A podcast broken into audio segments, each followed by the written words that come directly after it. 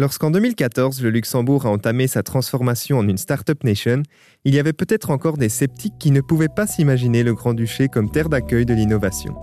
On braque les projecteurs sur le secteur des startups qui s'avère être une des grandes réussites du petit pays aux grandes idées.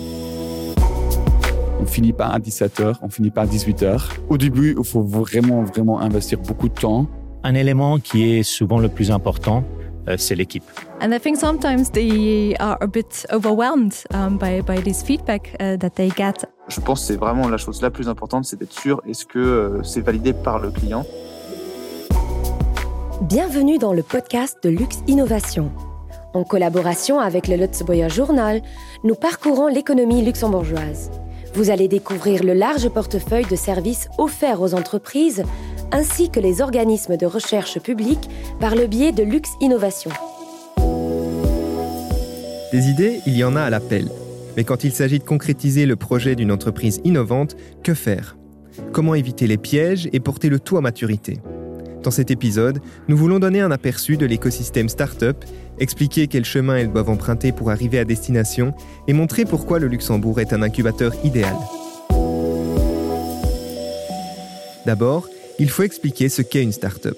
Selon Philippe Linster, CEO de la House of Startups, il n'y a pas de définition claire. Par contre, il y a quand même des indicateurs avec lesquels on peut s'orienter. C'est surtout l'âge. C'est-à-dire souvent on dit qu'une startup euh, elle a moins que 5 ans, mais c'est quand même un, critère un peu dangereux parce que ça dépend parfois aussi du secteur. Par, contre, si on regarde euh, le volet, le secteur de l'industrie, de l'espace, on sait que certaines startups n'ont pas développé leurs produits dans les premières cinq ans. C'est-à-dire parfois ça prend même plus que dix ans. Euh, ce qui caractérise une startup le plus, c'est un peu les risques et l'innovation, parce qu'on parle toujours d'un usage d'une nouvelle technologie, euh, et surtout une startup, quand elle se lance, elle ne connaît pas forcément son produit final parce qu'elle vient avec une idée, elle pense d'avoir un produit final, mais au cours du développement et cours en discussion avec d'autres euh, investisseurs, avec d'autres startups, elle remarque euh, qu'en fait c'est pas son produit final, qu'elle doit en fait pivoter encore beaucoup pour arriver euh, après quelques années à un produit final pour lequel les clients sont prêts à payer. Et ça, je pense, vous ouvrez une boulangerie, vous connaissez votre produit final. avec une startup, dans quelques années, vous ne connaissez pas forcément. Et le dernier, je pense, ça c'est très très important pour une startup, c'est qu'on dit en anglais, c'est la scalability, c'est-à-dire en fait le potentiel de croissance élevé.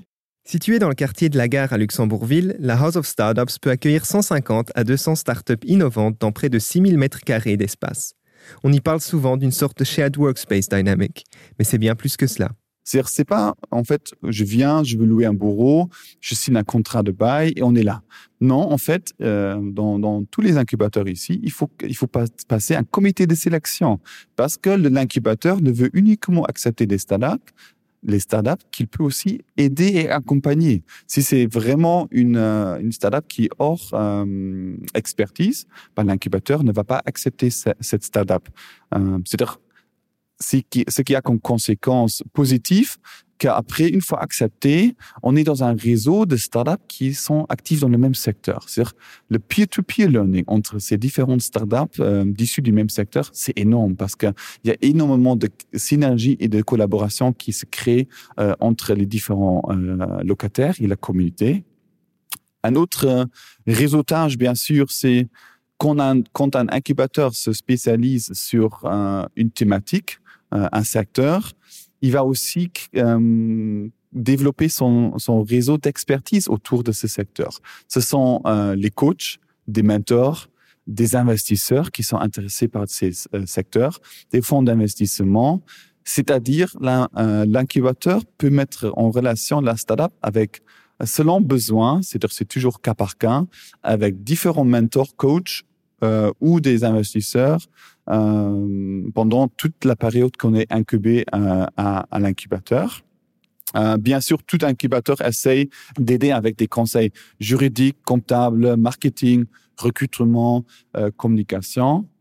Et souvent, au Luxembourg, ces incubateurs, ce sont des projets publics ou publics privés, c'est-à-dire des PPP, beaucoup de, de, ces efforts sont euh, un peu de, de l'investissement de la part d'institutions publiques qui veulent aider à développer ces, ces, ces au Luxembourg. C'est-à-dire, en fait, n'y a pas de modèle commercial derrière. Bien sûr, les startups, euh, ils doivent payer leur, euh, leur surface de bureau derrière, mais tous les différents accompagnements euh, derrière, c'est un peu inclus et c'est un peu gratuit, mais c'est énormément important pour une startup à se, à se développer. Quelle est encore la différence entre un incubateur et un accélérateur? C'est en fait, je dirais, une fois la phase passée qu'on a qu'on a lancé son premier produit, qu'on a ses premiers euh, son premier produit et ses premiers clients, on aimerait en fait accélérer maintenant. C'est-à-dire, euh, on aimerait accélérer au niveau national, mais on, est, on aimerait aussi accélérer son produit au niveau international. Pour faire cela, on a besoin d'investissement, on a besoin de l'argent pour embaucher des personnes, pour euh, se développer dans d'autres marchés internationaux. Par contre, il faut aussi le réseau à l'international là, je prends un exemple concret de la House of Startups. On a ce qu'on dit euh, deux incubateurs, le Luxembourg City Incubator et la Luxembourg House of Financial Technology, qui sont plutôt des incubateurs. C'est-à-dire les, les startups viennent et se développent. Après, on a une troisième structure qui, qui s'appelle le Village ByCA du Crédit Agricole, en fait, qui, qui a plein d'autres accélérateurs aussi en France. C'est-à-dire cette structure peut aider les startups luxembourgeoises euh, accélérer vers la France parce qu'elle elle a tout simplement le réseau en France. Le dernier mapping de Luxinnovation a identifié quelques 500 startups au Luxembourg. Ce domaine, Michele Gallo le suit de très près. C'est lui qui coordonne les activités du ministère de l'économie dans le domaine des technologies de l'information et des communications et dans le cadre de la stratégie numérique nationale Digital Lutzebusch. Pour lui, les startups sont avant tout des vecteurs d'innovation. Euh, donc, on voit très souvent à travers, par exemple, Open Innovation, la collaboration entre des entreprises établies et une start-up euh, qui développent ensemble des, des produits euh, en bénéficiant bien sûr de la technologie ou de l'innovation de la start-up, mais aussi euh, du savoir-faire euh, et des ressources mises à disposition par un, par un grand groupe. Par contre, je pense que dans la création d'une start-up, euh, il y a des, des éléments euh, qui sont importants à garder à l'esprit. Euh, il faut bien sûr avoir un projet, une idée innovante, et c'est intéressant si l'entrepreneur développe un business plan pour être vraiment au courant et pour analyser les différents éléments qui vont pouvoir l'aider à vraiment porter à bien ce projet. Un élément qui est souvent le plus important dans la création d'une startup, euh, c'est l'équipe. Euh, car euh, il y a une équipe derrière chaque startup, derrière chaque entreprise, et c'est important que cette équipe ait les bonnes compétences.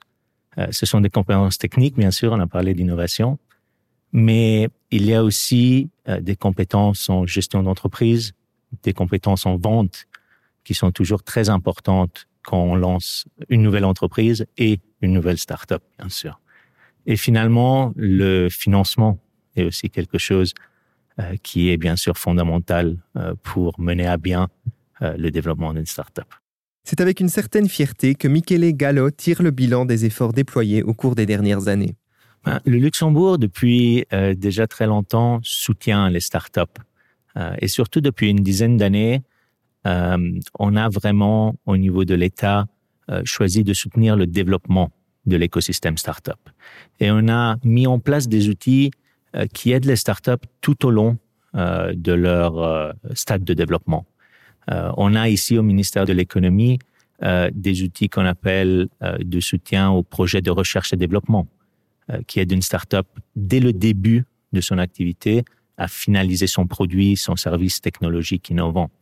Euh, on a mis en place, comme euh, vous, vous, vous, savez sûrement, aussi un accélérateur avec Lux Innovation, le Fit for Start, euh, qui aide vraiment à travers du coaching et du financement les startups à se développer plus vite.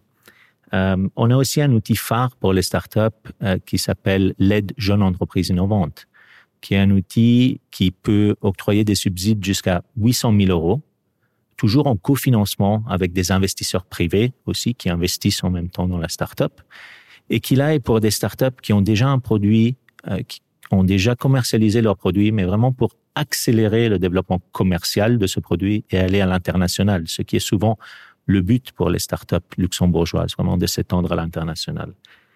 Et on a en outre euh, aussi des outils financiers euh, dans lesquels euh, on a participé, comme le Digital Tech Fund, euh, qui est un fonds de capital risque d'amorçage qui investit dans des sociétés start-up qui développent de la substance au Luxembourg, ou un fonds plus grand aussi, le Luxembourg Future Fund, qui a été créé par la SNCI, la Société nationale de crédit et d'investissement, avec le Fonds européen des investissements, pour investir dans des fonds de capital risque qui après eux investissent dans des startups ou dans ce qu'on appelle des scale-up, donc des startups qui sont déjà à un stade plus avancé euh, de leur développement.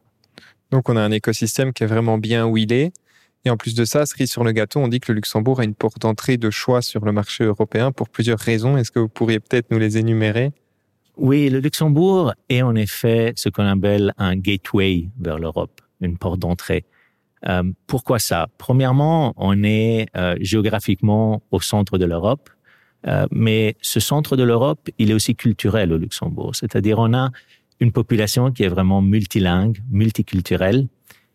Et comme mentionné avant, l'équipe étant un des éléments clés de succès d'une startup, ceci permet aux startups qui se localisent au Luxembourg de développer une équipe multilingue, multiculturelle, et qui permet vraiment de vendre leurs produits, de développer leurs produits dans la plupart des pays européens à partir du Luxembourg.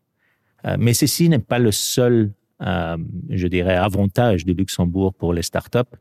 Euh, les startups sont souvent euh, axées sur la technologie, sur l'innovation, sur le digital.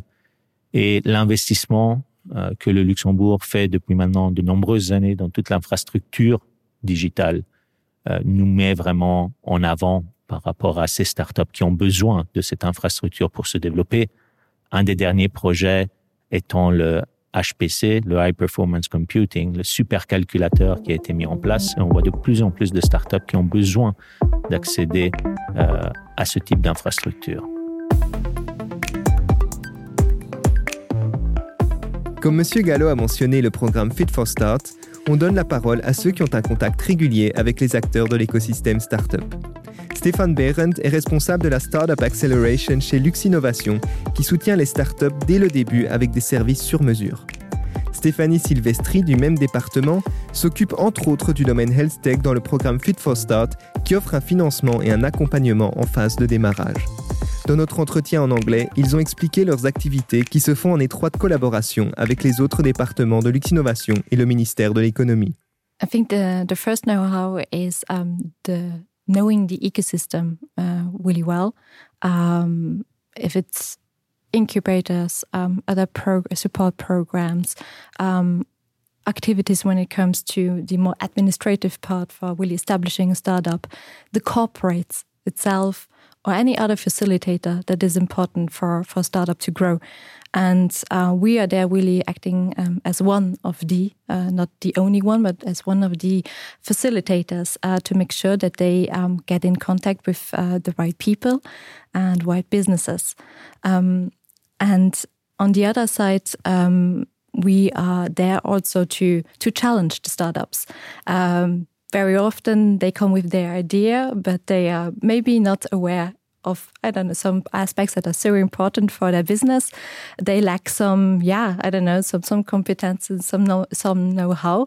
They come from very IT background, but not maybe business background and then uh, we really help them to shape their their, their business we uh, we do recommendations we challenge them ask the right questions um, um, and yes and to make sure that what they project is um, viable uh, sustainable in the future and also more or less realistic very often they have very high ambitions um, and the assumptions uh, on which they, they are based uh, might be, yeah, let's say a bit flawed. And there we really try to to be um, to give them the right feedback. We really try to build, let's say, a financing roadmap with them. And then, of course, a big part is our Fit for Start um, acceleration program that we are running twice a year. It's a six months uh, intensive coaching program where we have um, around uh, 30 um, startups in the program for each year. Um, and yeah, it's um, all about organizing, getting the right partners, um, uh, raising awareness, uh, getting the, the right experts that should uh, work with the startups, and also there, this key account management. It's not just having them in the program; it's really about um, supporting them in all areas of their of their business, and um, even on a post Fit for Start program basis to to further um, yeah be the right partner for them journey.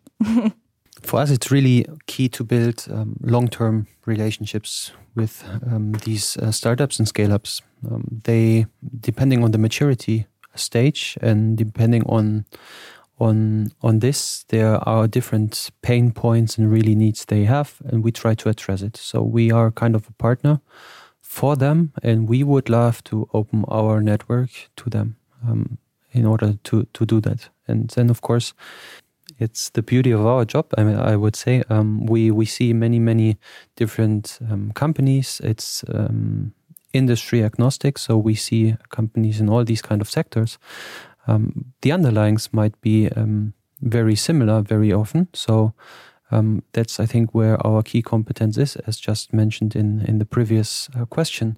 Fit for Start est un programme d'accélération qui cible les startups luxembourgeoises et internationales actives dans les technologies de l'information et des communications, les technologies de la santé, le secteur spatial ainsi que le calcul de haute performance et l'analyse des données.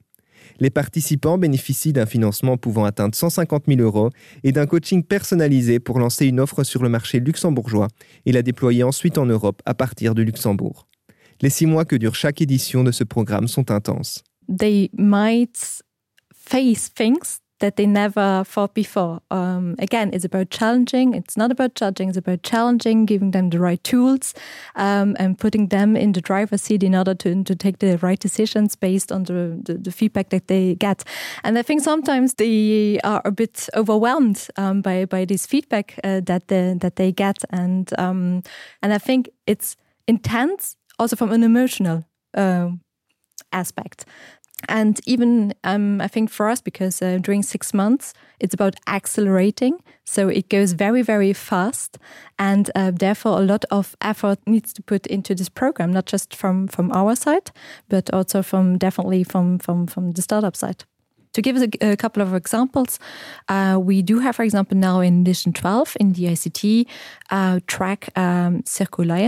Uh, I think it's a very interesting project um, because they tackle the issue of recycling battery packs, um, as this is actually a very energy intensive process at the moment to regain um, the raw materials.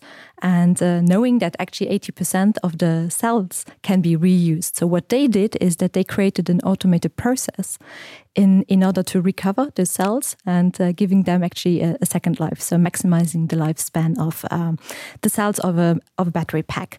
Um, another startup um, to cite one uh, would be, for example, VoiceMed in the health tech vertical.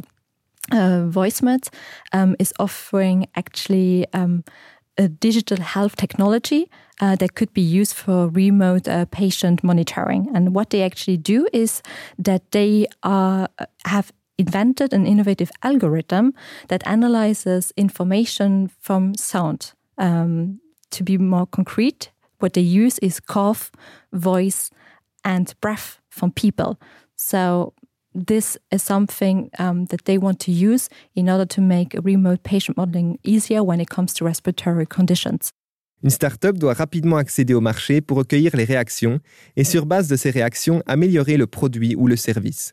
Il ne s'agit pas de rester assis derrière des portes fermées, comme le précisent Stéphanie Silvestri et Stéphane Behrendt. And that's a key point we um, target in Fit for Start also to really push them to get in touch quickly with um, their customers and users so that they get the feedback and that they may, maybe are able to integrate it in their product and their models. So um, it gives more robustness um, to the company.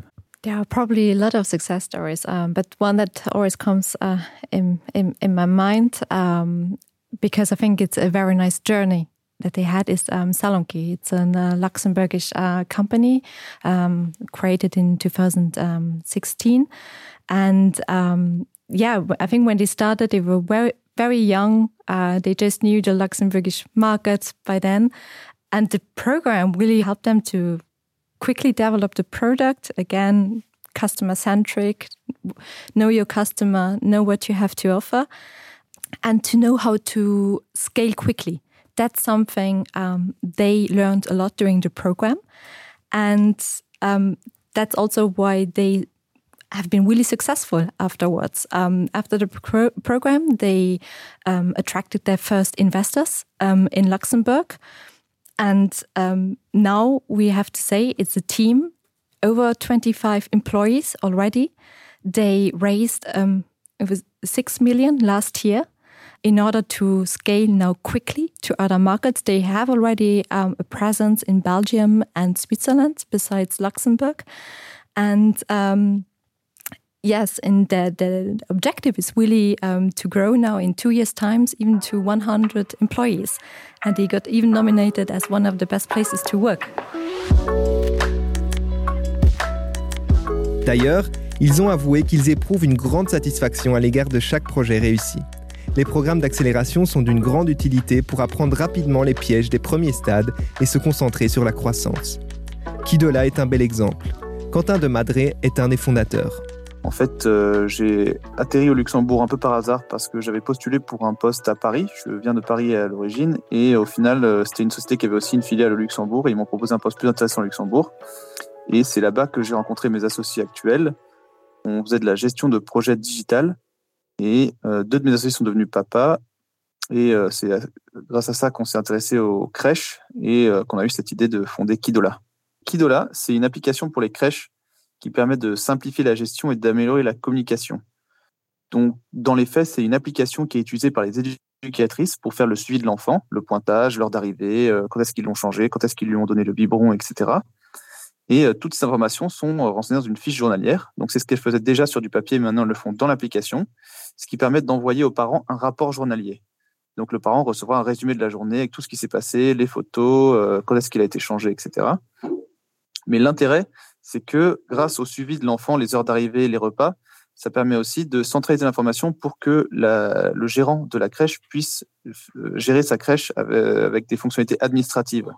On connaît le contrat de l'enfant, on sait à quelle heure il est censé arriver, on peut comparer avec ses heures réelles de présence pour la facturation, pour faire ces reporting au gouvernement.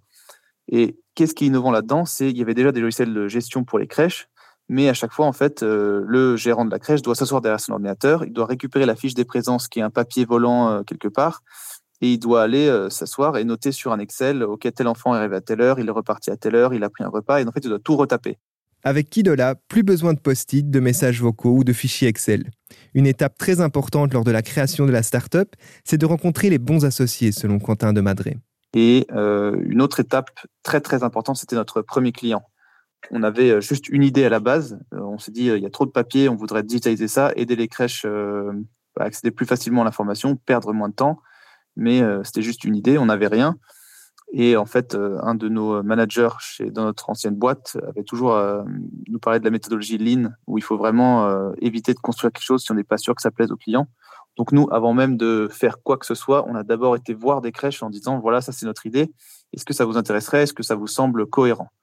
Et à partir du moment où on a des premières crèches qui nous ont dit, oui, ça pourrait être intéressant, c'est là qu'on a commencé à travailler sur un MVP, une version un peu simplifiée de l'application, pour être sûr qu'on avait quelque chose qui correspondait à un besoin. Et c'est, euh, je pense, c'est vraiment la chose la plus importante, c'est d'être sûr est-ce que euh, c'est validé par le client? Autre leçon importante, il faut profiter de la taille du pays où les chemins sont souvent très courts. On était euh, ravis d'être sélectionnés pour Fit for Start. Et il faut savoir que Fit for Start, ça, ça s'adresse à des startups à différents stades de leur vie. Et donc, nous, quand on a commencé, on avait déjà quelques clients, on avait déjà un MVP qui fonctionnait. Et ce qui nous intéressait plus, c'était la, devenir scalable et comment apprendre à améliorer nos sales. Parce que tous les fondateurs, on était plutôt dans la partie gestion de produits, développement, on est marketing, on n'était pas dans la partie sales commerciale pure. Et on a eu des coachs là-dessus qui nous ont beaucoup aidés sur comment structurer nos sales, comment se donner des objectifs, comment travailler notre pitch, comment bah, faire grandir la boîte en fait. Et euh, ça nous a vraiment aidé. On a commencé euh, Fit for Start, on avait, on avait 7 clients et maintenant, euh, un an après le début de Fit for Start, on a presque 100 crèches qui sont sur Kitola. Donc, c'est pour vous montrer que l'aspect commercial, c'est fondamental dans, la, dans une toute vie de startup. Sans commercial, sans pas de clients. Et ils nous ont aidé à structurer tout ça. Les 150 000 euros qui sont liés à Fit for Start, si on réussit le programme, ont permis à Kidola de recruter son premier commercial et de mettre l'équipe des fondateurs à plein temps sur le projet en attendant une vraie levée de fonds. La startup NextGate Tech est un autre exemple. On a parlé à Davide Martucci, son CEO, un Italo-Suisse qui a rejoint le Luxembourg en 2015 et qui était portfolio manager dans une grande banque. Au Grand-Duché, il a découvert tout le côté opérationnel de l'industrie de fonds. Petit à petit, l'idée de NextGate Tech est née en observant les grands challenges que les acteurs de l'industrie ont et auxquels ils font face dans tout ce qui est data et data management. La technologie utilisée par NextGate Tech se base sur une infrastructure qui est sur le cloud public, aujourd'hui complètement régulée et beaucoup plus accessible aux différents players de l'industrie. Je pense que euh, le Luxembourg a euh, une, carte à jouer qui est exceptionnelle. Euh, ils, ils, sont le numéro un en Europe numéro 2 euh, dans le monde euh, en termes d'industrie de fonds, de, services apportés aux fonds, et ils ont une, grande partie de, la data euh, qui est produite. Je parle de la data, par exemple, des, différentes valorisations des fonds avec tous les portefeuilles, toutes les transactions qui se passent dans ces différents fonds. Et, ces data sont produites au Luxembourg hein, par des acteurs qui sont basés au Luxembourg, tels des BNP, des KCI, des JP Morgan, donc qui sont ici, basés au Luxembourg, qui font leur travail d'administrateur, de bloc dépositaire. Donc, je pense que le Luxembourg a clairement une carte à jouer qui est, qui est très, euh, très intéressante, en digitalisant le process bah, justement de, de gestion euh, de cette, euh, de cette data. Et grâce à, également les efforts du régulateur, la CSSF qui a été un des pionniers euh, en mettant à disposition des technologies additionnelles, et je parle encore du cloud, je pense que le cloud, et surtout le cloud public, est euh, une, il faut avoir euh, accès ou pouvoir avoir accès aux technologies qui sont basées sur le cloud public pour pouvoir avoir une bonne gestion efficiente de la data, avoir recours à les dernières méthodologies en termes de machine learning, avoir recours à, euh, en termes de, de, de computation power, euh, pouvoir euh, avoir une, une, scalabilité presque infinie. Et donc, bah, le Luxembourg s'est très bien positionné par rapport à ça, avec des circulaires qui sont, qui sont claires, qui aujourd'hui sont comprises par l'industrie. Fondée en février 2019, NextGate Tech a eu deux levées de fonds couronnées de succès. La start-up a travaillé dès le début avec Lux Innovation pour accéder aux différents programmes. Et, et, et donc, du coup, de ce côté-là, c'est clairement quelque chose qui stimule le, le, côté recherche euh, et le, côté innovation, puisque bah, euh, ce sont des, subventions qui euh, ont, pour but de financer l'investissement dans la recherche, dans l'innovation. Et euh, donc, bah, ça, c'est quelque chose qui, à mon avis et, à, ma connaissance, euh, sont euh, uniques, en tout cas en Europe, et, et, qui sont complémentés donc de la possibilité de créer des synergies avec l'écosystème il y, a, beaucoup de choses. Euh, on peut parler euh, du SNT euh, et, de l'université donc du, Luxembourg, qui sont des, partenaires également très appréciés dans tout ce qui est projet de recherche, mais aussi du Loft, dans lequel nous sommes basés, et, qui nous a permis ben, justement d'avoir un, un, pied dans cet écosystème d'échange et de support. L'écosystème startup est très international. Et selon Michele Gallo, coordinateur ICT au ministère de l'économie, c'est aussi au plan international qu'il faut essayer de promouvoir encore plus notre Startup Nation. Chaque euh, appel à projet qu'on fait, chaque six mois, on a un nombre très important de startups internationales qui postulent euh, pour le Fit for Start. Et donc, ça nous permet vraiment de sélectionner les meilleures startups internationales dans un stade euh, initial de développement. Mais ce n'est pas le seul outil. On travaille beaucoup avec euh, ce qu'on appelle les LTIO, Luxembourg Trade and Investment Offices. Donc, ce sont nos bureaux de développement économique que nous avons dans des régions stratégiques aussi pour les startups. On en a par exemple à San Francisco, dans la Silicon Valley, mais aussi à Tel Aviv, euh, à Tokyo, à Séoul, avec des experts locaux qui nous aident vraiment à identifier les meilleures startups qui pourraient être intéressées à se développer en Europe à travers le Luxembourg. Mais bien sûr, pas que les startups. Ils sont là aussi euh, pour identifier euh, des sociétés déjà beaucoup plus établies qui voient quand même l'intérêt, bien sûr, du Luxembourg pour leurs activités européennes. Euh, et finalement, on a aussi des missions économiques qui ont exactement cet objectif de rencontrer des sociétés dans les différents pays où on mène ces missions qui sont intéressées à se développer et à développer des activités de la substance au Luxembourg. Lancée en 2019, Startup Luxembourg est la marque qui regroupe tous les acteurs et représente la richesse et les atouts de l'écosystème. A priori, tout est en place pour promouvoir les bonnes idées et entreprises innovatrices. Mais le CEO de la House of Startups, Philippe Linster, insiste quand même sur un reality check pour tous ceux qui veulent se lancer. Il n'y a pas d'horaire. Euh, on a beaucoup de discussions avec euh, des entrepreneurs startups ici dans, dans la House of Startups. Ils disent, euh, surtout au début, euh, bah, on, on, on, finit pas à 17h, on finit pas à 18h. Le week-end, ça continue. De nouveau, euh, j'ai dit avant qu'il faut être rapide, c'est-à-dire on peut pas dire maintenant j'ai des vacances, c'est la soirée, je vais un peu me reposer au début, il faut vraiment, vraiment investir beaucoup de temps. Il euh, n'y a, y pas beaucoup de salaire au début, ça c'est clair aussi, parce que forcément, c'est un nouveau marché, c'est un nouveau produit. Il n'y a pas de, euh, il a pas encore des clients qui payent. Il faut vraiment convaincre les clients à payer. Euh, et les premiers mois, les premières années, on n'a pas forcément de, de salaire. Euh, et les startups, ils ont beaucoup du mal au début aussi à embaucher des personnes. Euh, la guerre des talents au niveau national, mais aussi au niveau international, c'est énorme. Les grandes entreprises, ils ont beaucoup plus de, moyens de, payer des salaires euh, attrayants. Euh, une startup doit les convaincre avec l'histoire, le produit, l'ambition, la vision. Peut-être même avec des, actions, des parts d'actions dans, dans l'entreprise. C'est un, argument très important au niveau startup. Mais c'est vrai que euh, trouver les talents, trouver les moyens financiers, c'est pas toujours facile. Pour Philippe Linster, le grand atout du Luxembourg est la présence d'une main-d'œuvre très qualifiée et des centres de recherche dans l'industrie qui attirent les startups. Et même plus.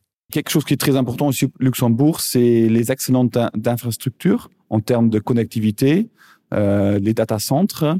Euh, le Luxembourg, c'est le premier, premier pays dans le monde qui est l'ambassade digitale d'un autre pays, de l'Estonie.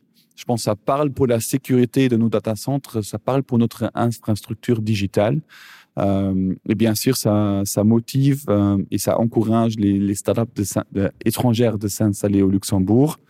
Euh, et c'est vraiment aussi que euh, l'importance digitale, c'est sur l'agenda de, de, des politiciens. C'est-à-dire, on, on, a cette volonté d'être une startup nation. C'est encore une volonté récente depuis 2013-2014. Par contre, euh, le gouvernement et d'autres acteurs comme une chambre de commerce, ils mettent en, ils réalisent beaucoup de projets, projets pour réaliser cette ambition de devenir euh, une startup nation. Et puis à l'environnement aussi, vous avez parlé du fait qu'on a beaucoup d'étrangers au Luxembourg, on est un pays très international. Je suppose que cet environnement multiculturel, il fait aussi que si on arrive à convaincre la clientèle luxembourgeoise, on arrivera probablement à convaincre la clientèle de toute l'Europe, tellement on a de culture ici. C'est vrai, on a, euh, je connais pas le chiffre exact, mais je pense qu'on a 150 différentes nationalités euh, au, Luxembourg. C'est-à-dire, euh, toutes les cultures sont en au Luxembourg. Euh, je fais toujours la blague au niveau restaurant. On a la qualité française et les portions allemandes. C'est-à-dire, on prend toujours les bonnes choses des autres cultures et ça, ça crée le Luxembourg. C'est-à-dire, euh, euh, on est, on est très diversifié. C'est un avantage au niveau des langues, la main d'œuvre qualifiée et en connaissant un peu déjà les différentes cultures pour après s'accélérer vers l'international.